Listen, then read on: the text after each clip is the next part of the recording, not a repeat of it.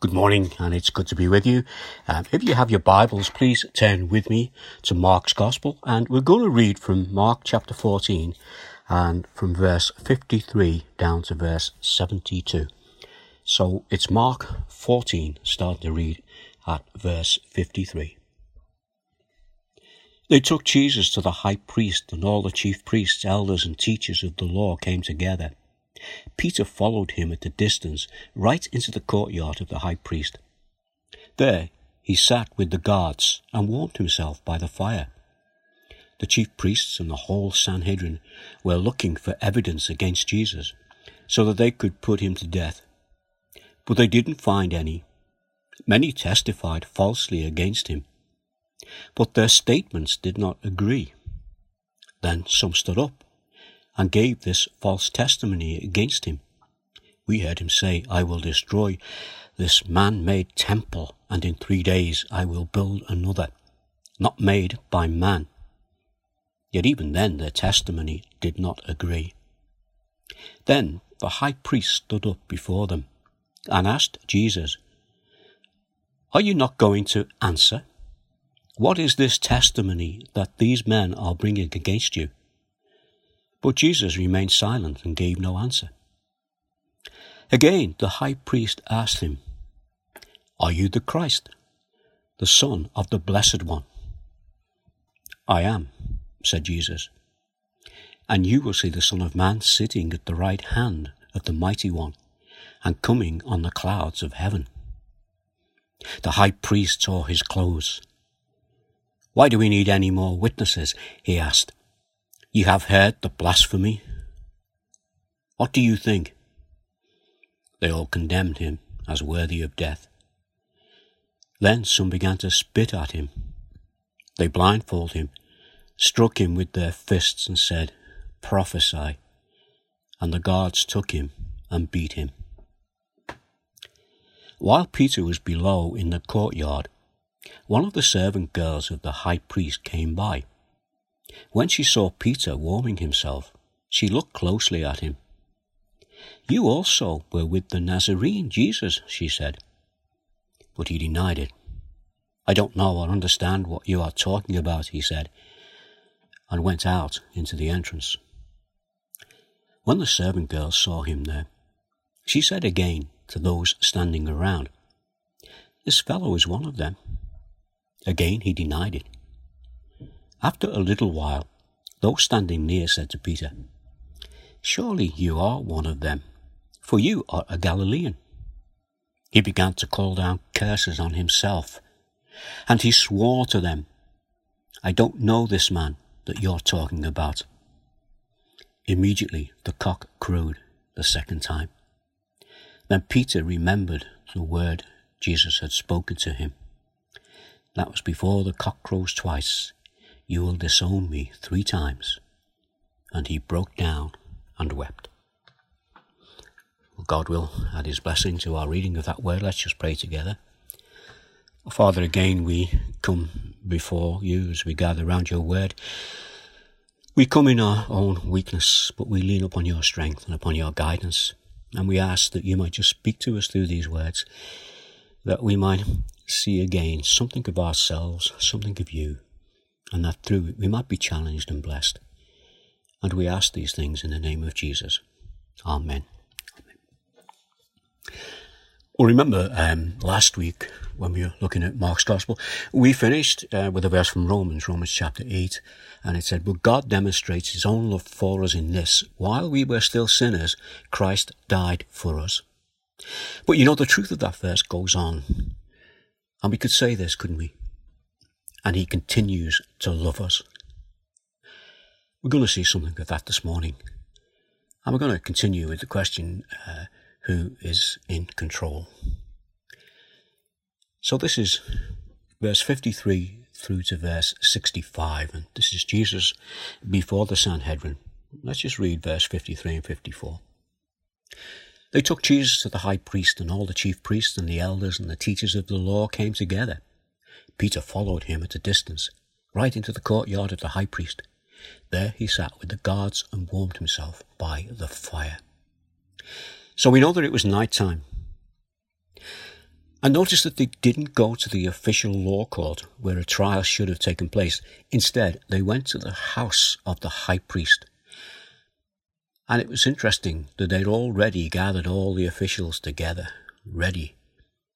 Mark tells us that Peter followed at a distance.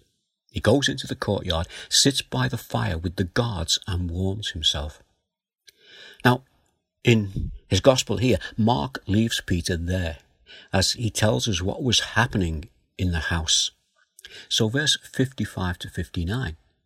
The chief priests and the whole Sanhedrin were looking for evidence against Jesus so that they could put him to death, but they did not find any. So they're looking for evidence, evidence that would condemn Jesus. But there wasn't any. There wasn't any to find.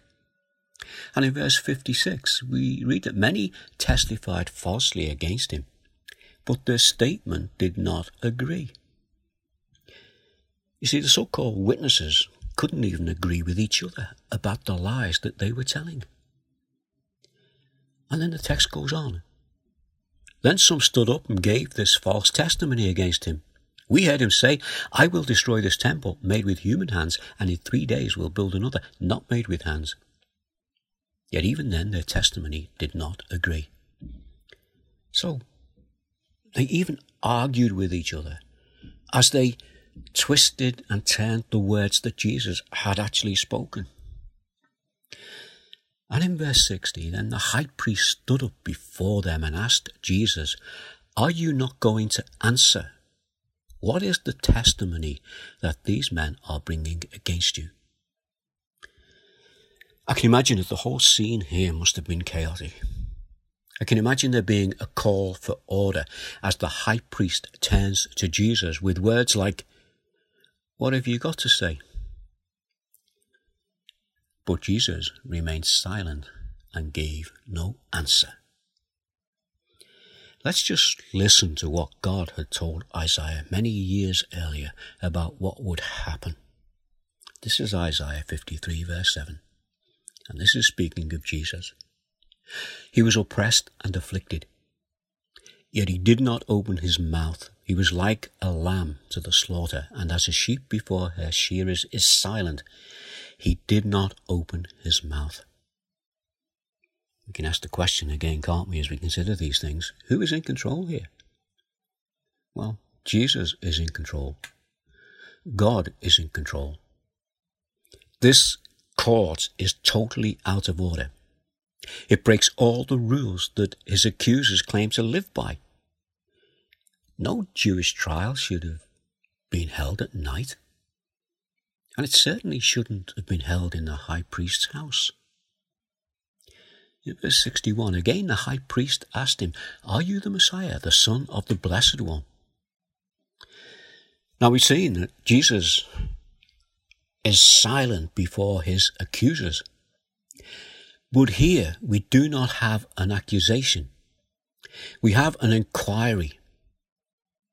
So Jesus is not silent. He answers the question and the answer is a confirmation of who he is. Verse 62. I am, said Jesus. And you will see the Son of Man sitting at the right hand of the Mighty One and coming on clouds of heaven. As we read on, we see the reaction of the, the high priest, and it tells us that he understood exactly what Jesus was saying. In this short answer, Jesus is saying that he is God. He is the promised Messiah.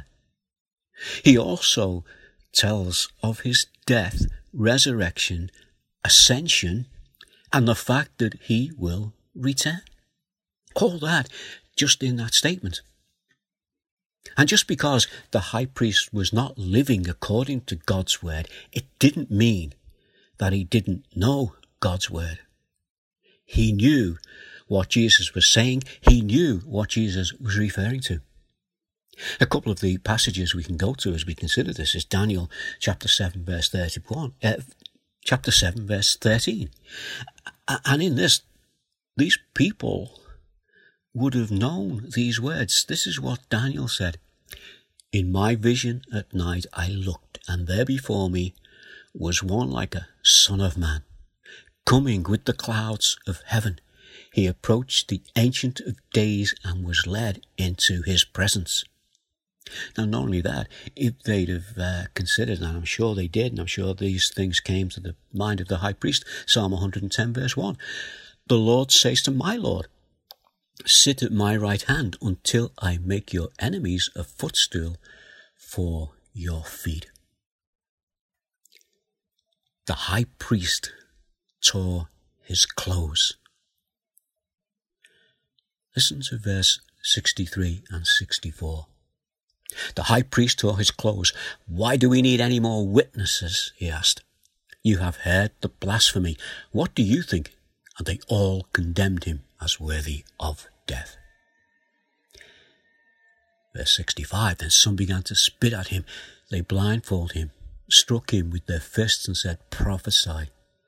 And the guards took him and beat him. You see, they knew the scriptures. But their minds were made up. Their anger descends into mockery. With their eyes firmly closed to the truth of what Jesus was just been saying, they took him, they blindfolded him. Now, their act of striking a blindfold man in the face and him not telling them who hit him is there evidence that he is not the Messiah? In their mind, if he is who he said he is, he would know who hit him. You know, these are the same people who would later stand at the foot of the cross. Listen to this from Mark 15 31 and 32. And this is while Jesus hung on the cross. In the same way, the chief priests and the teachers of the law mocked him among themselves. He saved others, they said, but he cannot save himself. Let this Messiah, this King of Israel, come down now from the cross, that we may see and believe. The real evidence of who Jesus is was in the words that he spoke, the words that he'd just recently spoken to them. The evidence is in the words that God had revealed to them through the mouths of the prophets.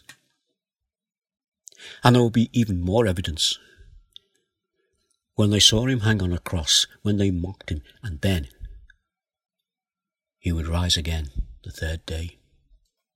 Let's go back to Isaiah and just have a little look at one of the verses from chapter 50 and it's verse 6. This is what these scribes and Pharisees and leaders should have known. I offered my back to those who beat me, my cheeks to those who pulled out my beard. I did not hide my face from mocking and spitting. We're going to come back to this a little later, but Mark now leaves the upper rooms of the high priest's house he takes us down the steps and outside into the courtyard below. And while the innocent one in the rooms above is being accused of blasphemy, Peter in the courtyard will become guilty of blasphemy. This is the passage that we know well, titled Peter Disowns Jesus. This is verse 66 through to 72. Let's just read a few verses and then we look at them together. While Peter was below in the courtyard, one of the servant girls of the high priest came by. And when she saw Peter warming himself, she looked closely at him. You also were with that Nazarene Jesus, she said. Firstly, Peter was where he should never have been. What had Jesus told his disciples to do? He told his disciples to flee. Mark 14, 49 to 50. But the scripture must be fulfilled. And everyone deserted him and fled. That's what they were supposed to do. John 18, verse 8 and 9. Jesus answered, I told you that I am he. If you are looking for me, then let these men go. This happened so that the words he had spoken would be fulfilled. I have not lost one of these you gave me. Peter's mistake, and I want you to think about this. Peter's mistake was not that he followed at a distance. His mistake on this occasion was that he followed at all. By following, he was ignoring what Jesus had told him to do. And this would lead Peter to do what he did not want to do. That is, to deny that he knew Jesus. I know that we are called to follow Jesus, and we sometimes use the illustration when we preach the gospel, and we can quite rightly do this that, you know, if we're following at a distance, we should be walking with Jesus. But this occasion is slightly different. Peter was told not to follow Jesus, and he disobeyed. Now, Peter wasn't the only one who disobeyed Jesus.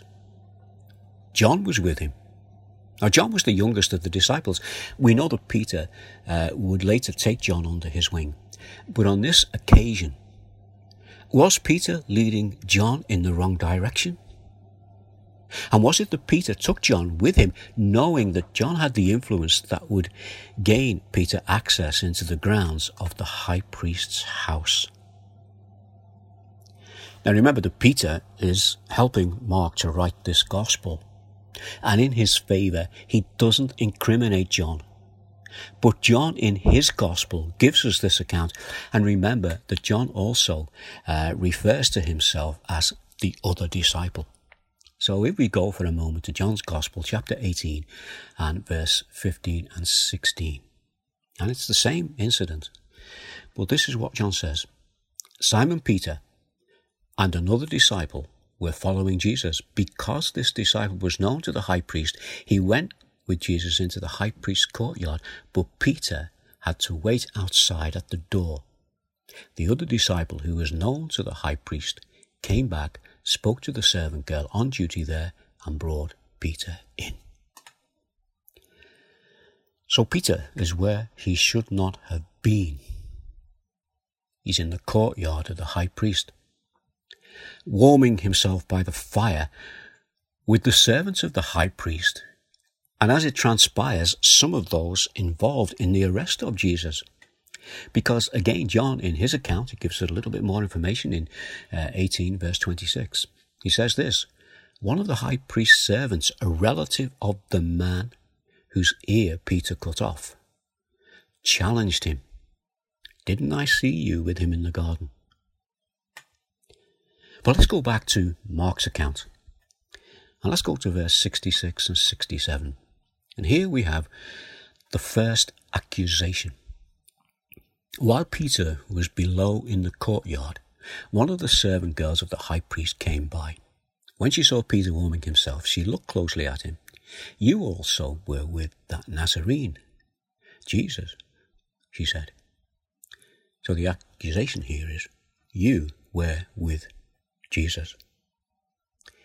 Verse 68, the first denial.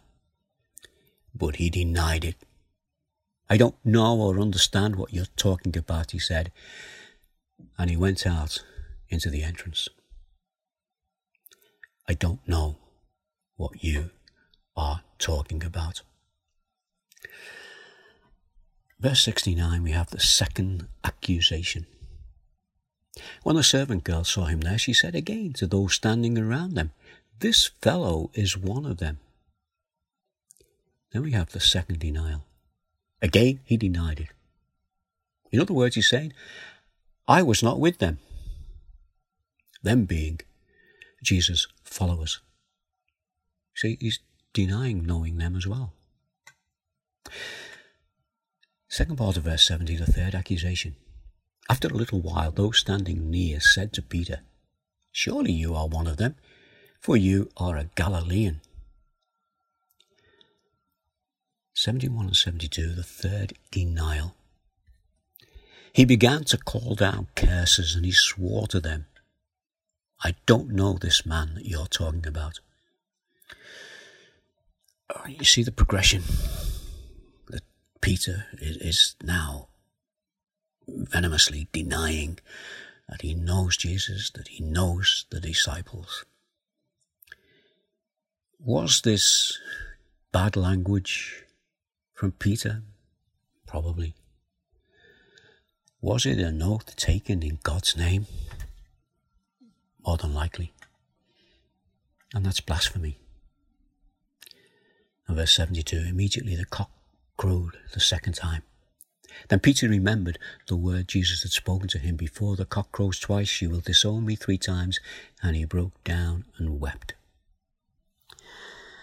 You know, sometimes when we read Bible passages, we think all these things happen very quickly, a matter of maybe minutes. Luke, in his account, gives us a little bit of an idea of time. Luke, in his account, uh, the point where the third denial is made by Peter, this is what Luke says Luke 22 59. About an hour later. So at least an hour has passed. All this time, Jesus has been in the house of the high priest, and Peter has been down in the courtyard. About an hour later, certainly this fellow was with him for he is a Galilean. And Luke goes on in Luke chapter 22. Peter replied, Man, I don't know what you're talking about. Just as he was speaking, the cock crowed. The Lord turned and looked straight at Peter. Then Peter remembered the word the Lord had spoken to him before the cock crows today. You will disown me three times. And he went outside and wept bitterly. As we said, while all this was going on in the courtyard, the trial and the torment of Jesus was happening in the house of the high priest. Luke, in his account, has given us an idea of how long these things had been going on. And he also tells us as Peter looked up, Jesus was being escorted out of the high priest's house. And the Lord turned and looked straight at Peter. Little wonder Peter broke down and wept. This wasn't a look of, I told you so. This was a look of compassion and grace that caused Peter to repent of the things he'd just been doing. What thoughts went through Peter's mind that caused such heartache and sorrow? You know, at times like this, a lot of things can flash through our minds in, in a matter of minutes. You know, they say when a drowning man, uh, his life passes before him in those few seconds. Did Peter remember the times that he had let Jesus down? The times that Jesus had rebuked him, the sound of the cock crowing bring back the time in a boat after the great catch of fish Luke tells us of in Luke 5 verse 8 and 11. When Simon Peter saw this, he fell at Jesus' knees and said, Go away from me, Lord, I am a sinful man for he and all his companions were astonished at the catch of fish that they had taken. And so were James and John, the sons of Zebedee, Simon's partners. Then Jesus said to Simon, Don't be afraid. From now on, you will fish for people. So they pulled their boat up on the shore, left everything, and followed him. Peter would have also heard the words as he listened to Jesus preach during those three years that they were together under his ministry. Did the words from the Sermon of the Mount come into mind, the words that he would understand? Blessed are those who mourn, for they will be comforted. That verse is speaking about those who mourn about sin and sinfulness. And that's what Peter was doing here. Peter would be comforted, Peter would be forgiven, and Peter would be blessed. You know, there's a little bit of Peter in all of us. And I'm sure there are times in your life, as there are in mine, when we have, in reality, denied knowing Jesus, depending on the situation we've been in. And we can call those times to mind. But the challenge of the gospel is do we know Jesus as Peter did, as his Saviour? Or as Judas did, as his judge? You know, it's the work of God that speaks to us and the Holy Spirit who does the work in our hearts so that we can know the love and the grace of Jesus as our Saviour. and the continued love and grace that He has for us as our Lord, even when we fail Him and let Him down.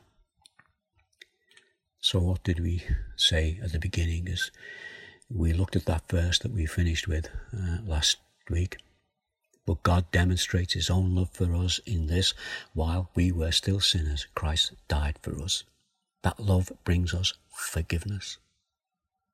But that love continues and is with us when we call Him Lord and with us when we fall and He is there to pick us up. I trust these words this morning will have been a challenge and an encouragement to us. And next week we'll continue in Mark's Gospel and we can ask the question we've been looking at who is in control. We can look at the question who is on trial. But let's just pray together. Father, we thank you for your word.